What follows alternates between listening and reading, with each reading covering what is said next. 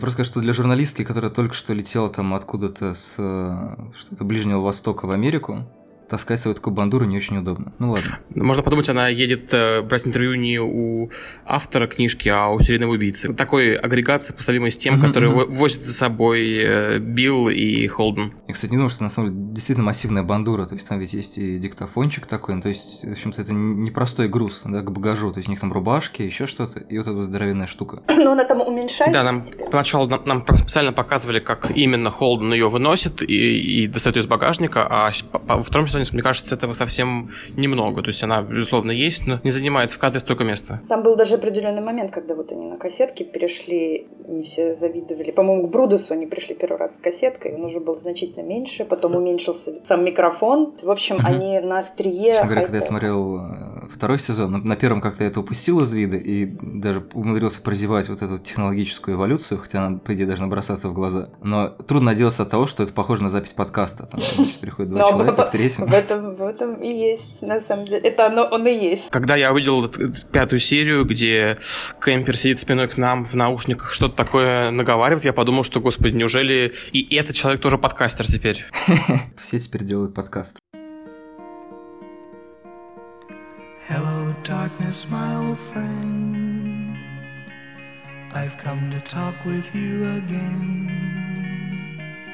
Because a vision softly creeping Всем привет! Это подкаст Мандай Карма. Мы снова возвращаемся на ваши радиочастоты. В этот раз наш э, убойный сериальный отдел будет разбирать второй сезон сериала Майндхантер Дэвида Финчера, который недавно вышел на Netflix, как обычно, целиком. В состав нашей ударной группы входят э, Оля Касьянова, кинообозревательница Кино ТВ, Сеанса, Искусство кино и других замечательных изданий. Здравствуйте. А, Игорь Кириенков, редактор Букмейта, книжный сериальный обозреватель. Всем привет. И я, Леша Филиппов, редактор сайтов Кинотеатр.ру и Искусство кино. Ну, дежурно напоминаю о том, что в подкасте содержатся спойлеры. В общем-то, не знаю, наверное, глупо предупреждать людей перед обсуждением второго сезона, что они могут быть, но теоретически я это делал даже перед третьим сезоном «Очень странных дел», поэтому перестрахуюсь и в этот раз. Так как это продолжение, я не уверен, что необходимо как-то пересказывать, что же там происходит, но тем не менее опишу некоторую канву для тех, кто, не знаю, только начал или еще не успел смотреть второй сезон, но уже видел первый. Второй сезон происходит довольно длительно между 80 и 81 годом. Большая часть происходит в Атланте, это столица штата Джорджия, если не путаю. И, собственно, там происходит серийное убийство подростков-афроамериканцев, на которые полиция закрывает глаза, и Холден Форд, который полетает туда для разговора с неким серийным убийцей, если я не путаю. Не помните, зачем это вообще полиция? Для интервью. Нет, нет, он, он ездил на интервью вместе с этим прекрасным мужчиной, которого они не взяли из-за цвета кожи в свой отдел. Они вместе с ним об, да, объезжали... Да. Такого глуповатого, да, кажется, маньяка, который, в общем, утверждал, что он знает да. там семь языков, да, вот кажется, вот, вот это был. Да, да, да. А, да, да, да, это, как его зовут? Фамилия Пирс, я помню, но он просил, чтобы его называли Джуниор. Да. Угу. Ну, в общем, он приехал в Атланту, его заманили в какую-то атлантскую столовку, где сидели матери нескольких пропавших детей, они ему рассказали про это дело, и он очень долго пытался убедить, в общем-то, свое начальство, что этим делом нужно заняться. И в какой-то момент они действительно им занимаются, и это было известно еще до начала сезона, поэтому это не спойлер. Собственно, сезон посвящен делу монстра из Атланты, которого, очевидно, поймали, но там не все так просто. Ну и, соответственно, одним из гвоздем сезона является Чарльз Мэнсон с некоторым программным монологом про человеческое тьму и любовь Наверное, как так можно написать. Про воспитание. Про воспитание, да, про то, что в ужасах, которые творят люди, виноваты э, те люди, которые пытались их воспитать. Может быть, с этой сцены и начнем. Мне кажется, она действительно является в каком-то смысле сердцем сезона, таким самым сложным вопросом, который э, Финчер и Мэнсон ставят перед и Биллом Тенчем, и Холденом Фордом, и всеми нами. Я бы сказал, даже и Финчер, и Эндрю Доминик, да, которому достались, наверное, самые выпуклые эпизоды этого сезона, потому что мы так по инерции говорим, да, сериал Дэвида Финчера. Все-таки mm-hmm. стоит отметить, что он-то себе берет э, проходные, это будет сказано, конечно, слишком резко, но серии, которые скорее задают тон, чем э, продвигают повествование. Во всяком случае, в этом сезоне. А вот эту центральную арку, или как даже это назвать, ее делал другой замечательный режиссер. Да, это австралийский режиссер Эндрю Доминик, который известен по фильмам как «Трусливый Роберт Форд» и «Билл Джесси Джеймс» и «Ограбление казино» с Брэдом Питтом. Вот, на самом деле, мне кажется, что режиссура Доминика там не то чтобы как-то выделяется, он, как и все режиссеры первого и второго сезона, довольно, ну, старается как бы работать под Финчера, делать это довольно аккуратно, то есть в основном все-таки, наверное, драматургический накал этих э, серий делает их сердцем, а не то, что их доверили Доминику, хотя доверили их тоже тоже, конечно, не случайно. Какой ключевой вопрос для вас ставит эта, эта, сцена? Просто мне кажется, что от нее зависит, в общем, как, как мы понимаем этот сезон, как, как мы расставляем акценты в нем. Ну да, она даже композиционно, да, ключевая. Она просто стоит в центре. В угу. центре колом. На самом деле, это ведь да, такая дихотомия не то чтобы дико оригинальная. Человек сбрасывает с себя ответственность и пользуется, по сути, тем же самым аргументом, которому апеллируют, ну, вообще психологи. Холден, которому очень много апеллировал, когда в первом сезоне разговаривал с полицейскими, с тем, что люди во многом предопределены системой. Знаете, такая достоевская среда заела. Угу. Да, но важно, в общем-то, наверное, не то, что говорит Мэнсон. И, ну, он же и сам себя называет зеркалом. Он не содержит в себе э, каких-то собственных идей, убеждений. Он все время, насколько я понимаю, пляшет от собеседника. Он все время э, воровал идеи других, даже, даже эту, да, эту идею Хелта Скельтер он украл и воспользовался самой вот этой секстанской системой после того, как сам побывал в каком-то таком клубе вот. И, по интересам. В данном случае он, это вообще целиком сцена про Тенча, просто потому что Мэнсон зашел, осмотрелся и понял, вот этого я возьму. Ну, типа, вот этим я займусь. И занялся. Uh-huh. А Форд там только бедный реагирует. У него вообще там редкий, редкий момент его ну, реагентности, пассивности. Он там, он изображает там Тенча из первого сезона, который, что ты творишь, чувак, бесконечно. Только смотрит на него, округляет свои глаза мама дорогая, что творится? А Тенч, да, переживает, ну, то есть мне очень нравится, что этот вопрос, виноват ли я тем, что я принес работу домой, что я принес тьму домой, что мой ребенок видел эти фотографии. Причем Брайан видел не просто фотографию убийства, он, насколько я помню, видел фотографию убитого мальчика и женщины в возрасте Брайана и его мамы совершенно брутальным способом. Это не произносится во втором сезоне ни разу. То есть, если ты не очень хорошо помнишь, ты вообще не понимаешь, в чем коллизия она ни разу не выходит на поверхность. Самое близкое место к поверхности – это вот этот разговор с Мэнсоном и э, тот момент, когда социальный работник спрашивает у Нэнси, по-моему, или у них обоих, а не вы не проносите ли работу домой? У Нэнси просто загоряют, загораются щеки, вот, э, они там смотрят на друг друга, и все, и ничего не происходит. Не-нет, Тенчи говорит, что нет, никогда не приносил. Ну да, ну то есть... То ли ошибается, то ли врет. Да врет, конечно. Ну, мне кажется, врет, да. Тут, конечно, э... врет.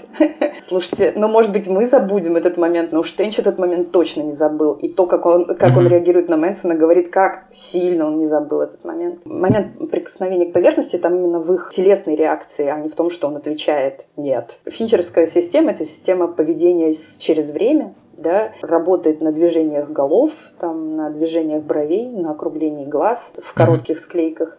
И вот здесь это и есть важная психологическая реакция. Для меня Тейч раскрылся супер-мега интересно. Ну, я думаю, это довольно очевидно, что он в этом сезоне центральный персонаж. Это очень здорово, что, ну, не то чтобы прям стоит удивляться, да, но э, очень здорово, что сериал ушел от одного центрального персонажа, не покинув его, там, не делая это как-то нарочито, а вот немножко перераспределил вес и поставил в центр второго. Вот эта вот децентрализованность финчеровская, которую он и раньше использовал, у него с определенного момента очень редко бывают одиночные главные герои. У него очень часто, ну, часто пары, очень амбивалентные. И отношения между ними тоже не являются главным героем. В «Девушке с татуировкой дракона» не отношения между Саландер и героем Дэниела Крейга являются... Блумквистом. Да, с именами плохо, простите. Да, вот, все быстро забываю. Не, отношения между ними являются центром, а именно они два по отдельности и в неком приближении друг к другу. Ну, и с исчезнувшей это очевидно тоже. И с карточным домиком, может быть, в меньшей степени. Вот, но здесь тоже, здесь мы сначала, как бы, первый сезон подавался как хорошо снятый сезон сериала «Мыслить как преступник» или крутой сериал на тему copycat там, или имитатора, вот из этой как бы определенной культуры увлечения криминалистикой с горящим таким таким героем э, в центре. Финчер немножко про другое. Он любит сломать жанр и развернуть, и показать, что жизнь всегда сложнее. Он берет, перераспределяет вес и показывает нам уставшего мужика, как, э, не знаю, то есть у меня такой эмпатии к этому типажу не было никогда в жизни. Я, я послушала первый подкаст про Mindhunter'а, вот Манды Кармовской, где про Тенча там сказано три примерно слова на тему того, что он, он все время жует. Что он все время жрет и спит. Это важная черта, мне кажется. Это важно важная черта, я вообще не спорю. Ну, по-моему, вообще там все едят, но, но черта, безусловно, Нет, важная. Холден, кстати, ест только один раз. Он, ест, он пытается есть один раз, и это приводит к тому, что он в итоге начинает расследовать это дело в Атланте. Единственный раз, когда он повелся на еду, вот и чем это закончилось. У тебя, по-моему, какая-то своя очень важная теория про еду. Нет, это, это правда, это, я просто обра- обращаю Да, внимание. и про напитки, что спрайт для лопухов, я помню. Да, аскетизм Холдена, он, мне кажется, заострен, да, это касается даже таких э, вещах, как э, выбор одежды. Все-таки мы, кажется, Билла видим в разной э, униформе, а Холден еще в первом сезоне говорил своей девушке, да, что если бы у него была возможность что-то другое надеть, он бы надел бы просто свой тот же самый костюм. Да. То есть он в этом смысле, конечно, такой немножко герой функции, и этот сезон, да, Ольга сказала, что Холден не заброшен, а мне кажется, что э, действительно, ну, не потерял к нему такой прям острый интерес Финчер, да, или сценаристы, но как-то вот он именно что делает свое дело, да, как бы ре- регулярно стимулирует расследование, э, очень трогательно называет своего начальника по имени, так выразительно, чтобы, чтобы все заметили это, но в целом, э, лишившись девушки, и, кстати, что для меня скорее удивило, мы ведь не видим отражений его панической атаки в течение сезона, не считая первой серии, когда, когда он, помните, повздорил с э, главой ФБР. Ну, это с, с бывшим. Да-да. То есть, в принципе, э- это, это остается именно такой возможностью. Герои э, Венди и Билл это обсуждают, но, по сути, у них нет материала для того, чтобы его в чем-то подозревать. Мне кажется, это драм- драматургически очень круто простроено, потому что очевидно, что мы весь сезон ждем этой панической атаки, и она не происходит. Мы весь сез- сезон ждем, что сейчас раскроется дело и будет какой-то финал, а его нету. Да, как Оля подметила в своей рецензии на кинотеатру, что в первом сезоне было 10 серий, а в этом 9, и как бы нет вот этой вот итоговой какой-то серии. Точно так же, мы ждем, что будет паническая атака, а ее нету. Мы ждем, что будет какой-то итог, что будет сейчас, ну, как бы будет какой-то, не знаю, будет какой-то катарсис. Что-то вот нам сейчас такое покажут, что мы почувствуем, что да, есть какое-то завершение у этого. Тут все время он как бы ускользает. Вот это вот при- драматургическое мясо какое-то, оно от нас ускользает все время. И почему-то, несмотря на то, что первый сезон вроде как был более такой конвенциональный, мне, например, второй я просто смотрел не отрываясь. Да. Да. Первый был тяжеловато, особенно в середине как-то он так начал, немножко рыхло пошел. Мне очень нравится финал. Я прям финал с панической атакой пересмотрел, ну, кажется, раз в 8. Я и во втором сезоне еще два раза его пересмотрел. Потому что это реально очень энергично сделано. А тут такого нету, и при этом все равно смотреть чудовищно интересно, потому что там много каких-то вот этих вот маленьких, там, как Коля сказала, там движений бровями, кто что пьет, какие там цвета есть. То есть я вот просто заметил в первой серии, что там все желтое, и потом я просто реально смотрел везде, где что там желтое, и как этот желтый, он постоянно где-то подбирается просто ко всем персонажам. И я где-то типа серии на седьмой, наверное, понял, что в какой-то момент Тенч переоденется в желтую рубашку, когда у него все будет плохо, и он действительно в нее переодевается. А потом даже в красную переодевается вместе с женой. Вы же понимаете, что это просто буквально дылда и ее конфликт охры и какого там цвета, ну, в общем, зеленого, да, как бы, ну, то есть смешно, что мы там два месяца назад ругали режиссера за неумеренное использование цветописи, а тут, в общем, отмечаем ругал. это. А тут, а, ну, а тут оно умеренное. Я, например, в отличие от Лёши, который очень внимателен, как бы компульсивно обсессивен к этому, я этого не очень заметил. А в- на Дылде, который мне очень нравится, у меня глаза болели. Но я тоже не считаю, что это недостаток. Так что Да, если что, я тоже к Дылде с симпатией, да, просто такое вот э, замечание. да. Не, ну это правда. Я на самом деле, когда это заметил, тоже думал. Вот интересно, то есть, по идее, ведь работа с цветом это очень важная штука. Но сделать это так, чтобы это. Ну, то есть, вот что, вот это вот типа э, вырвиглазное какое-то драматургическое решение или нет? Мгм. Я, я решил, что, ну, как бы, наверное, все равно, если цвет действительно работает, то, ну, и не знаю. У меня, у меня нет, в общем, как, как- каких-то критериев для того, чтобы определять, когда работа с цветом это хорошо, а когда Да, в плохо. общем, это- Если это как бы не работает, то, наверное, плохо. Если работает, значит хорошо. Да, да, в общем, это все в сумме работает, как любой вот этот опосредованный психологизм, не, не. Это все работает в сумме, и оно должно в сумме вот вместиться в какое-то угольное ушко. Я этого как бы не очень осознаю, но я это ощущаю. Вот просунуться в это вот ощущение между ни хрена не понимаю и да, я все понимаю, это очень сложная работа, и мне кажется, она здесь проведена очень хорошо. И без нее сцена с Тенчем и Мэнсоном не работала бы так, и многие бы другие вещи не работали так. В общем, мне вообще кажется, что Финчер, опять же, давайте говорить там не Финчер, а некая философия Финчера, там, финчереска некая. Вот, да, она о том, что, ну, она такая, это такая человеческая комедия, э, ну, не в смысле, в древнем смысле этого слова, да, в смысле устройства, которая показывает вот мир целиком, для которого нет ничего как бы лишнего, ничего не центрального, он там может просто передвигаться глазом туда-сюда, но в целом он совершенно брезглив при всем своем там перфекционизме цвета и так далее. Ну, в смысле, там, темы, того, что должно погрузиться в контекст, он ну, чрезвычайно всеяден. По некому, если ты, короче, снимаешь такие вещи о современности, то да, там будет очень много каких-то определенных тем, связанных там с обществом, системой, с преступлениями, там, я не знаю, с бюрократией и так далее. Какие-то неизбежные темы, с семьей в первую очередь, да, они туда войдут. Вот для меня Финчер это такой немножко франзен над кино, который тоже совершенно вот как будто бы пишет литературу, а как будто бы трактат о времени, а, но вместе это все не смотрится как что-то скучное или навязчивое. Вообще было бы круто, если бы Финчер его экранизировал там, хотя у него плохо с остросюжетностью. И поэтому сказать там, что вот там Холден теперь ничего не делает, или он неинтересный. Вот мне так не кажется, потому что, ну да, во-первых, да, действительно, он делает свою работу, но его история от того, что как будто бы вот Финчер от него чуть-чуть отвернулся и посмотрел на другого, она совершенно не, не приостановилась. Потому что, ну, мне кажется, что он копит в себе. То есть просто это все ушло в немой режим, и был такой пик обаятельности тьмы, да, вот и они были все заворожены новой темой. Холден быстрее всех, естественно, к ней двигался и ближе всех подошел и обжегся сильно. Но теперь это просто аккумулируется внутри. Он ушел в обратную сторону, в такую пионерию, да, он теперь там mm-hmm. старается быть хорошим копом, по сути, защищать бедных чернокожих женщин, крест носить, все такое. Вот. Но мы понимаем, что это такая реакционная вещь, контрреакция, а на самом деле, ну, маятник, качнувшись слева, качнувшись вправо, но потом он куда-то угу. придет в другое место, и очень интересно посмотреть, что это будет, а что-то будет обязательно. И мне очень действительно нравится, что это не случилось в этом сезоне, потому что иначе мы вообще об этом не задумались бы. Мы бы все сейчас говорили, вау, какой финал сезона, как, как мы говорили в прошлом, прошлый раз. И, и то же самое, например, с Венди Кар, которая вроде такой, значит, э, человек периферии. Опять же, там в первом подкасте про нее тоже было сказано, типа, два слова, что она и подружка Холдена это просто такие объекты, чтобы он, поскольку он не может на экране разговаривать с самим собой, пусть он разговаривает с кем-то. Вот это, конечно, булшит вообще, извините. Чрезвычайно важные герои, и мне кажется, у Кар очень больше с Холденом общего, чем там с подружкой его. Вот, у нее самой тут такая же подружка нарисовалась, которая тоже там была этим сторонним голосом либеральным. Но у нее тоже всю дорогу все происходит происходит. Причем в первом сезоне всю эту тему с кормлением какой-то кошечки невидимой я вообще не одуплила. Я думаю, что это такое? Кошечка какая-то, она ее кормит. Вот потому что недостаточно долго ну, прожила с этим образом, который, ну, очень внутренной, он, она не проявляет себя никак. Вот представьте, вы живете, блин, с интровертом, каким-то кататоническим интровертом, вот, или там, не знаю, каким-то абсолютно шизоидом.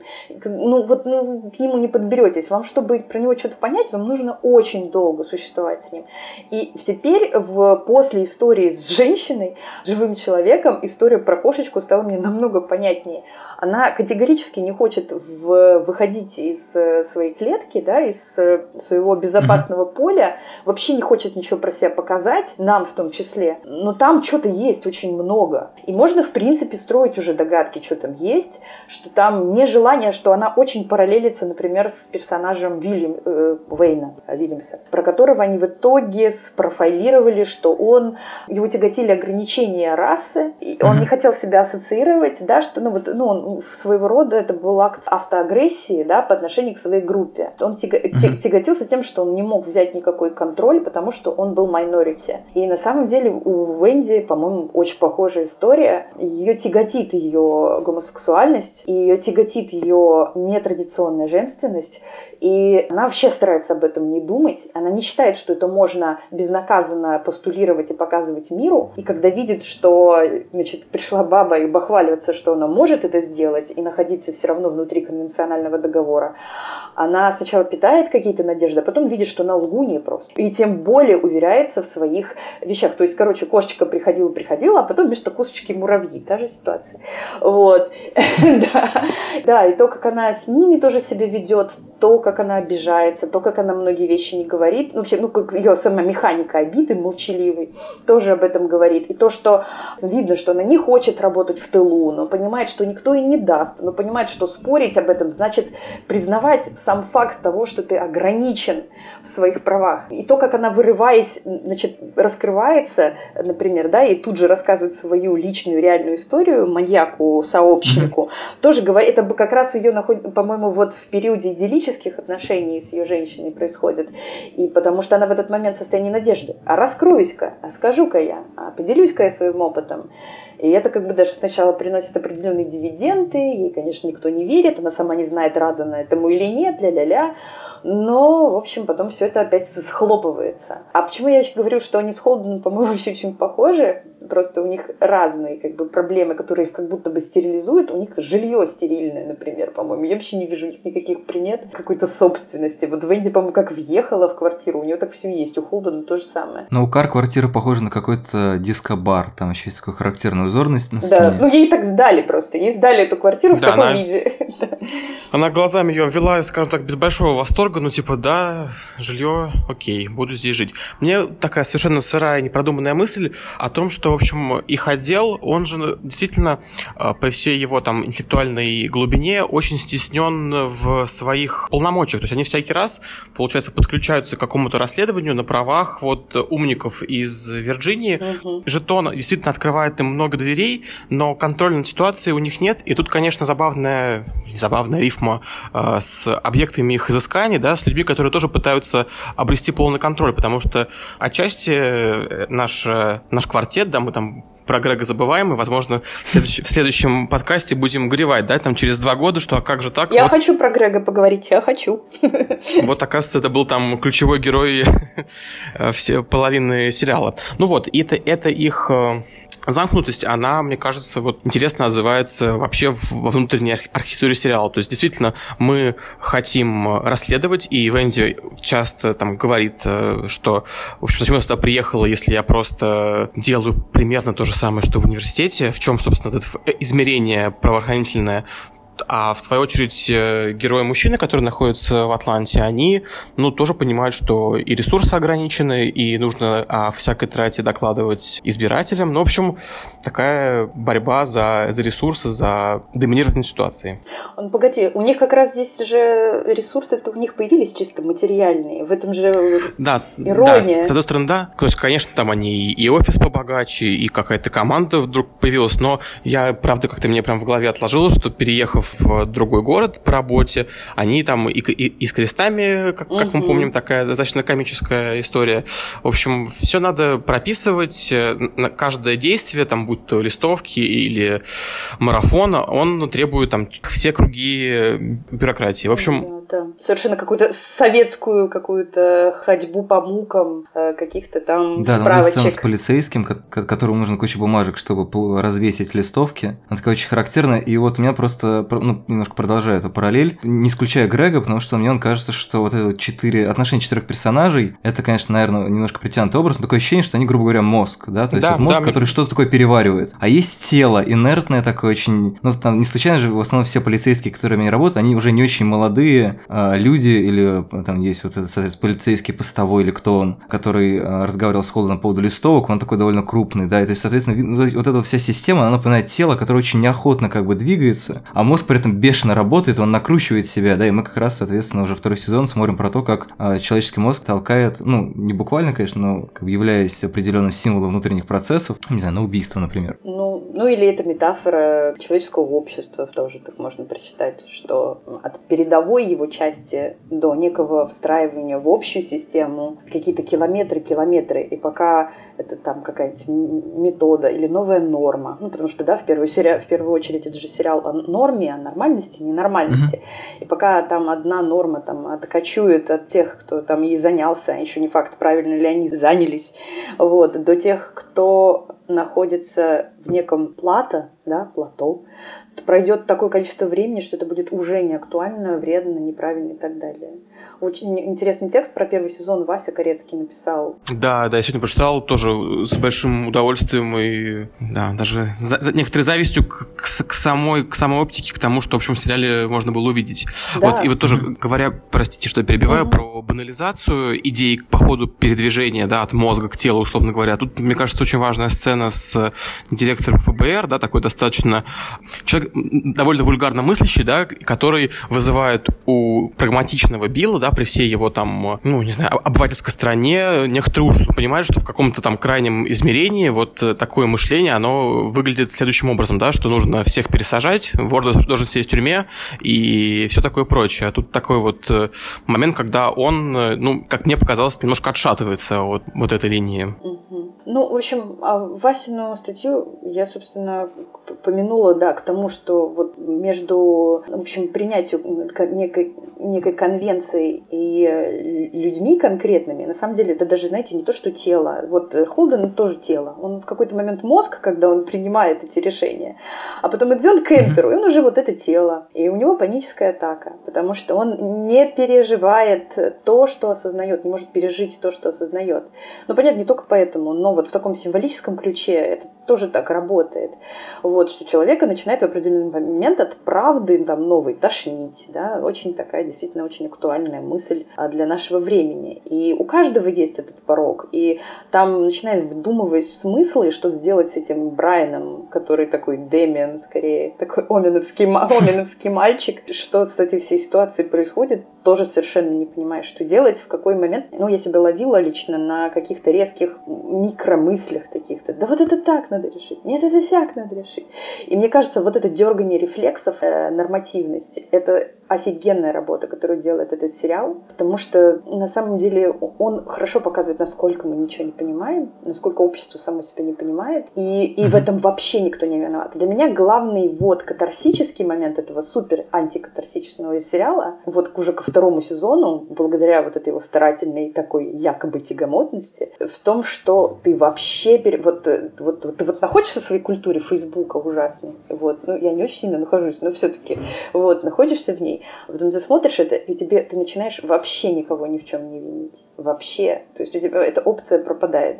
Вот мне вот и после этого перелома с Тенчем когда ты вроде ты понимаешь, что он налажал, и что он лажает, и будет лажать, что он не говорит со своей женой, которая уже там шарики за ролики э, закатываются, и она просит его простой вещи, там, переехать. Не то чтобы на каких-то страшных вещах его просит, вот, а он... В Атланту переехать. Да куда угодно, да хоть в Атланту. А он просто, э, вот он решает не решением постоянно все свои проблемы, вот такой вот дядька, который вообще по жизни решил вопросики решать, он, в принципе, привык. И ты вообще не можешь его никак осуждать, потому что он, он находится вот в ступоре, в психологическом ступоре. От этого, да, я понимаю, что от этого до какого-то понимания каких-то крайностей, и вот в том числе там монстров за клеткой, тоже на самом деле там еще пару шагов. То что с этим пониманием делать, я не знаю совершенно.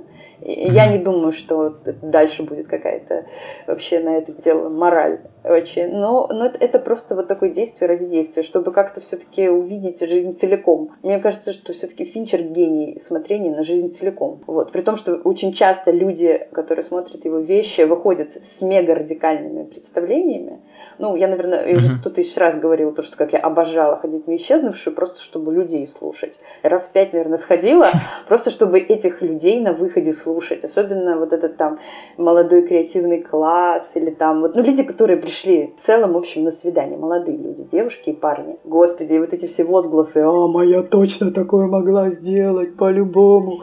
Ну, в общем, они все такие категоричные про то, что это кино про одного злодея. А это вообще не так.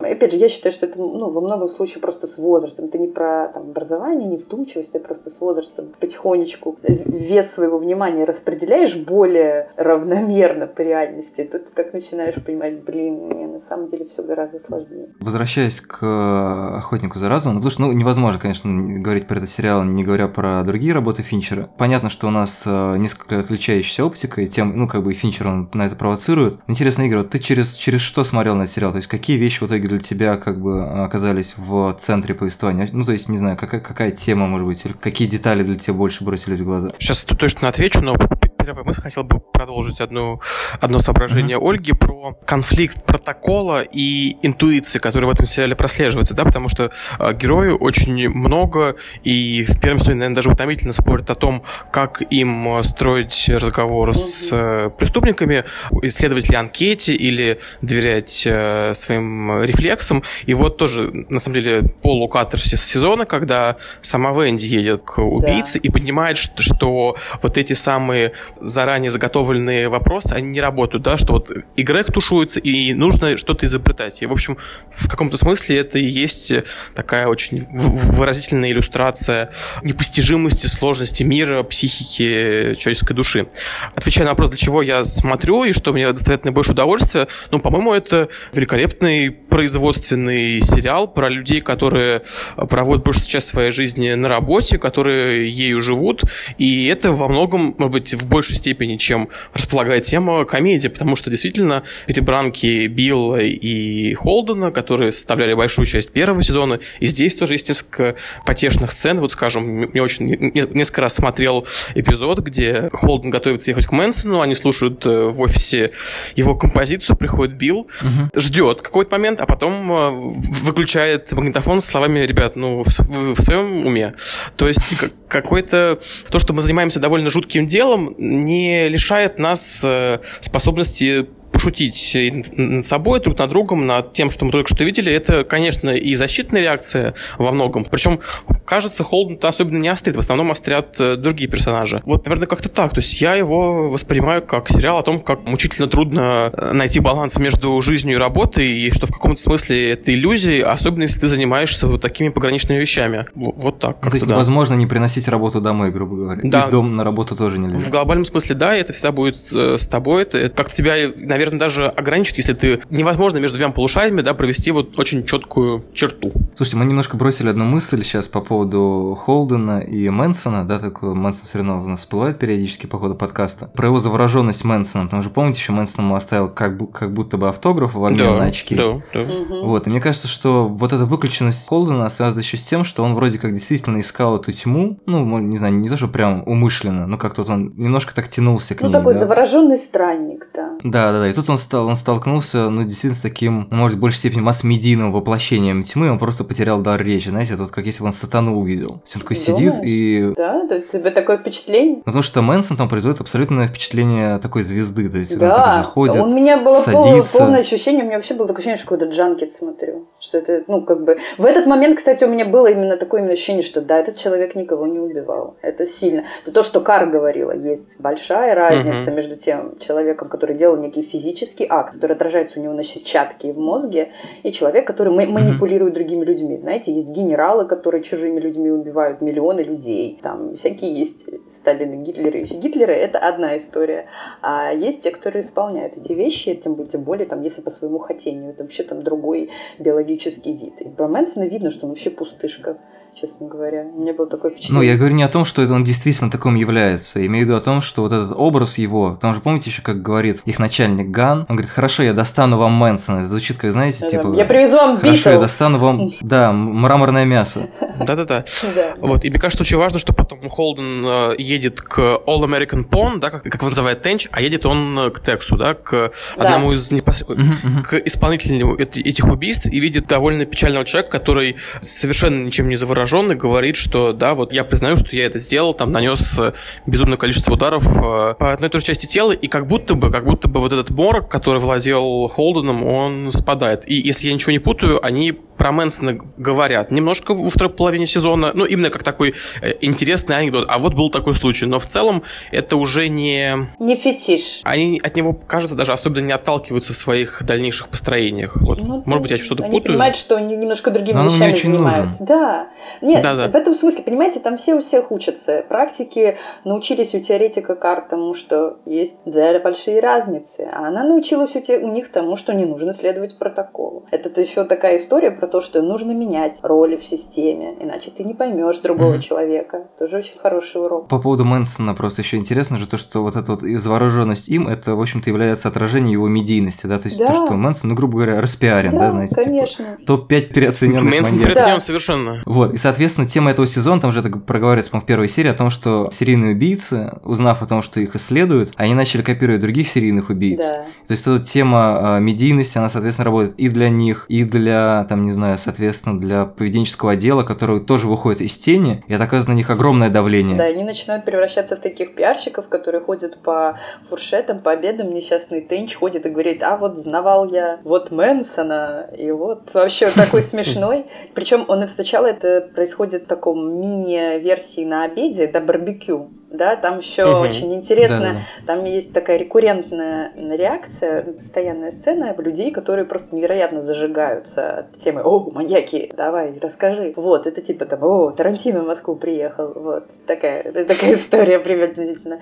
Да, и то есть как мы, ну, тоже, опять же, мы всем миром помогаем своим интересам к этому, как в любом капитализме, спрос рождает приложение, и популярность массовых убийств порождает больше массовых убийств. Да, то есть они тоже э, становятся э, такими обслуживателями медийной стороны своего отдела. То есть они до этого сидели в подвале, и это было чистое искусство. Они занимались изучением бихевиоральных паттернов. А теперь они еще должны это продать кому-то. И причем это, у них нету для этого специальных людей, они делают это сами. И это уже совершенно другая работа. И она как-то, ну как вот этот финал под песню «Guild», шикарный финал под шикарную песню «Guild». И когда вот э, Холден, значит, сначала у нас нас во тьме разочаровался, а теперь он в своем пионерстве, по-моему, разочаровался, бедный, что стоит он там такой, блин, я что-то тут наобещал, ничего не получилось, все через жопу. Ну, видно, что это, конечно, для всех большое разочарование, что теперь они...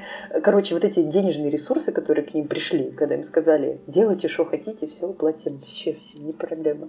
Они у них больше отобрали, чем дали им. Потому что в, Атла... в Атланте никакие, блин, ресурсы им не помогут, потому что недалеко не в Вашингтоне, а тут Атланты совершенно друг. Это как москвич приехал в Самару, вот, начинает рассказывать, что мы сейчас у вас тут будем делать. И ничего не работает в поле, с одной стороны. А с другой стороны, что они весь этот сезон, ну, как бы, ну, не весь, но большую часть, они не занимались своим исследованием, на которое мы выделили два года. Выделили два года. Да, их, во-первых, тут же э, чисто капиталистически ограничили во времени. Сказали, так, сделайте чудо за два года, снимите шедевр за два года, там, не знаю, в общем, как всегда это обычно делается, когда приходит внимание прессы, медиа и так далее. А во-вторых, они этим не занимаются. Сидит Кар, который запретили выезжать к преступникам. Сначала она хотя бы там личной жизнью своих занималась, а теперь она просто сидит, бухает, вообще ничего не делает.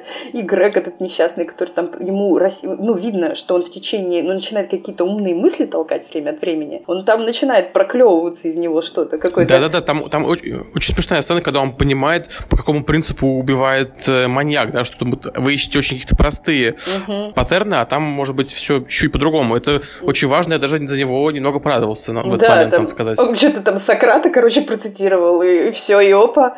Вот, и оказалось, что он может дотемкать чего-то, до чего Холден дотемкать не может. Ну, в общем, они, значит, это компания инвалидиков несчастных, она там сидит и ничего не делает. Вот что приносит вам медийность. Для маньяков она принесла, конечно, просто вторую волну популярности. И мне кажется, не, не случайно, конечно, что в центре стоит такой а-ля зодиак маньяк, да, все-таки у нас единственный mm-hmm. сквозной маньяк это вот этот э, БТС или как там BTC. БТК. Да, БТК. Да. Я, это была шутка про корейскую попсу, но неважно. Вот. А. Ну, короче, да, вот этот канзасский душитель, да, которого, который под, от скуки уже сдался под старость лет, который тоже был э, копикетом, да, имитатором, который тоже был вдохновлен другими работами и других, как он считал, художников. Мне кажется, это не случайно. Слушайте, а вас не удивило, знаете, какая вещь? Когда Венди съездила на интервью, и потом они прочитали ее транскрипт, и там есть ну, рассказ про ее отношения с другой женщиной, и то, что они все синхронно восприняли это как гениальную импровизацию, и никому не пришло в голову, особенно Холдену, что, может быть, в этом есть э, что-то искреннее, потому что Холден как раз-таки из тех, кто во время этих интервью скармливает что-то про себя, э, какие какие-то вещи отрывает, и Билл его за это в первом сезоне очень сильно ругал. Вот меня, честно говоря, это немножко поразило сама невозможность этой мысли для них, что вот их коллега, она, да, для них отличается, и неспроста она как-то сама по себе, и, в общем, ничего они про нее не знают, про ее там семью и прочее. Слушайте, ну это такой взгляд из сегодняшнего дня, по-моему. Мне вообще это не, не Слушай, удивляет. мне кажется, это просто они, ну, они как бы, может, что-то такое, не знаю, подозревают, догадываются, но это, это закон, типа, не спрашивай, не говори. То есть они такие, ну, типа, Угу. не лезем в чужие дела. Слушайте, ну, может быть, конечно, действительно они так отбрехиваются и не хотят, в общем-то, вступать и говорят, так, если что, мы поняли, что это ложь, не переживай. Может быть такое, да, вот такая армейская история. Но мне кажется, что вполне возможно, это действительно, ну, во-первых, это не вяжется с ее женственностью, слушайте. Вот, во-вторых, она для них вообще такая э, королева, принцесса маньяков. Вот, это она явно списана со всяких Дороти Льюис, там, Энн Бёрджес и прочих психотерапевтинь, которые занимались психопатами. Вообще архетип потом сложился определенный. И ну, совершенно им вообще просто пока что про нее не интересно. Они еще не настолько знакомы, чтобы вообще, мне кажется, всматриваться в нее. Потому что в женщин все-таки тогда, мне кажется, всматривались в последнюю очередь. Она такая училка, которая приехала, да, она училка, которая приехала и, значит, рассказывает свои теоретические выкладки. Тенч еще недалече, недавно, недавно, неделю назад, до начала второго сезона, обвинил ее в том, что она сексотка. То, что она это, как ее, шестерка, шестерить Мгм. на них, или как это называется, по-блатному.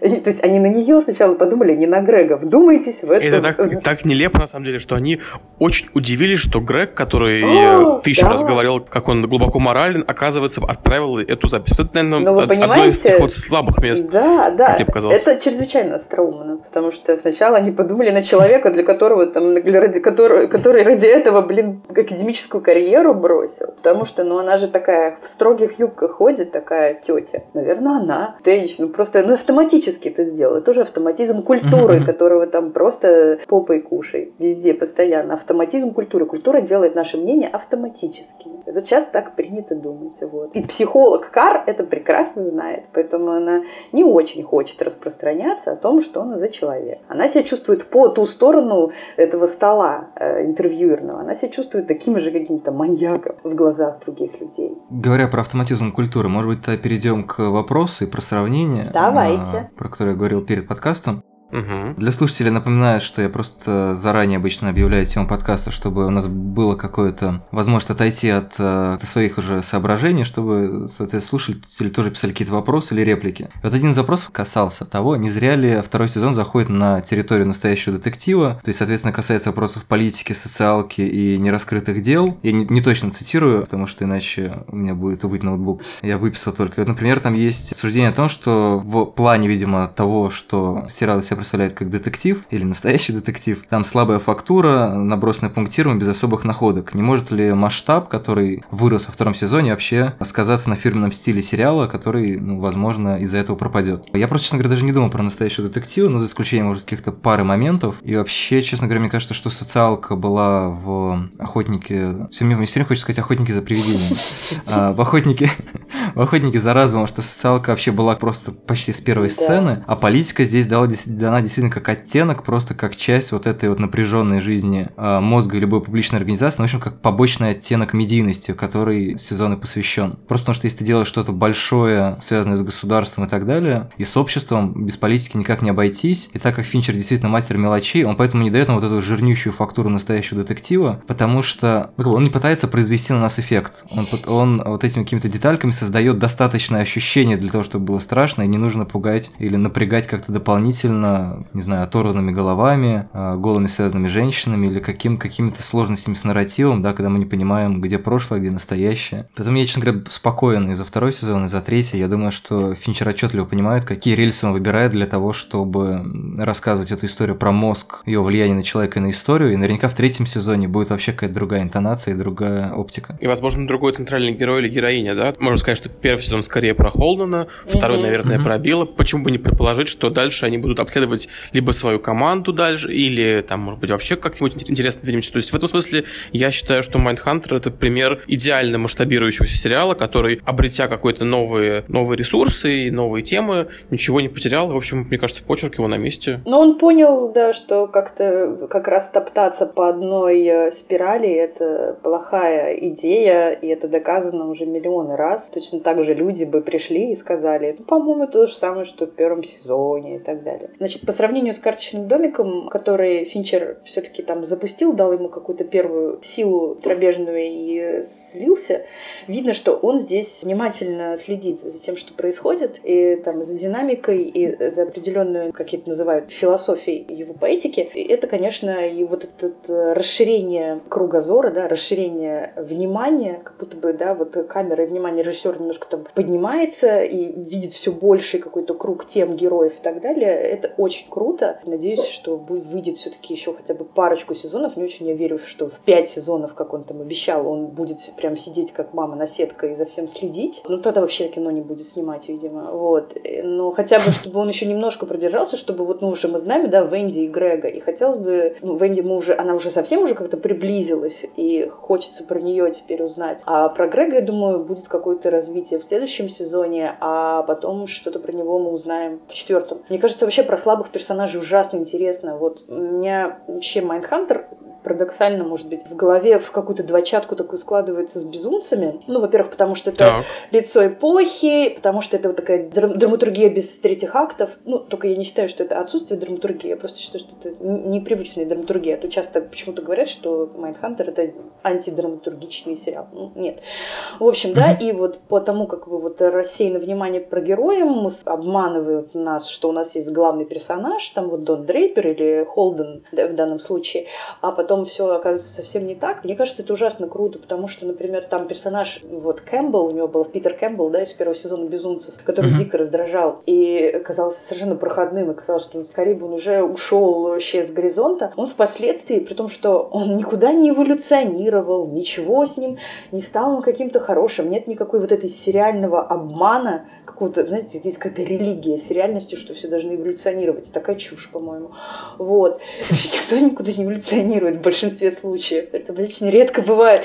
Но, в общем, к определенному моменту ты просто начинаешь, когда ты хорошо знаешь человека, ты начинаешь ужасно ему сочувствовать. Мне кажется, что к сезону пятому или шестому я в этого Кэмпбелла просто влюбилась. Мне было да, ужасно. Когда он пытался починить какой-то кран. Да, да. да. И ничего не получилось. Он хотел быть как Дон в глобальном смысле, но не выходило быть как Дон. И это, конечно, как-то к нему расположило под конец. Да, да, вообще просто, что он со временем просто стал осознавать, кто он такой. Это тяжелейшая вещь вообще вообще. Ну, просто люди рождаются с определенными вещами, воспитываются в определенных вещах. Теперь бесполезно завидовать вообще, что ему, шлюхину сыну завидовать, там, Дону Дрейперу, который просто человек-катастрофа. Вот ты когда смотришь с этой такой немножко толстовской высоты, когда ты видишь у всех, ну, внутренности всех людей, ты вообще начинаешь понимать, что да все, все хорошие, на самом деле, и все несчастные. Поэтому про Грега очень интересно. Мы на него не забиваем, несмотря на то, что он пьет спрайт. Как лох. Да.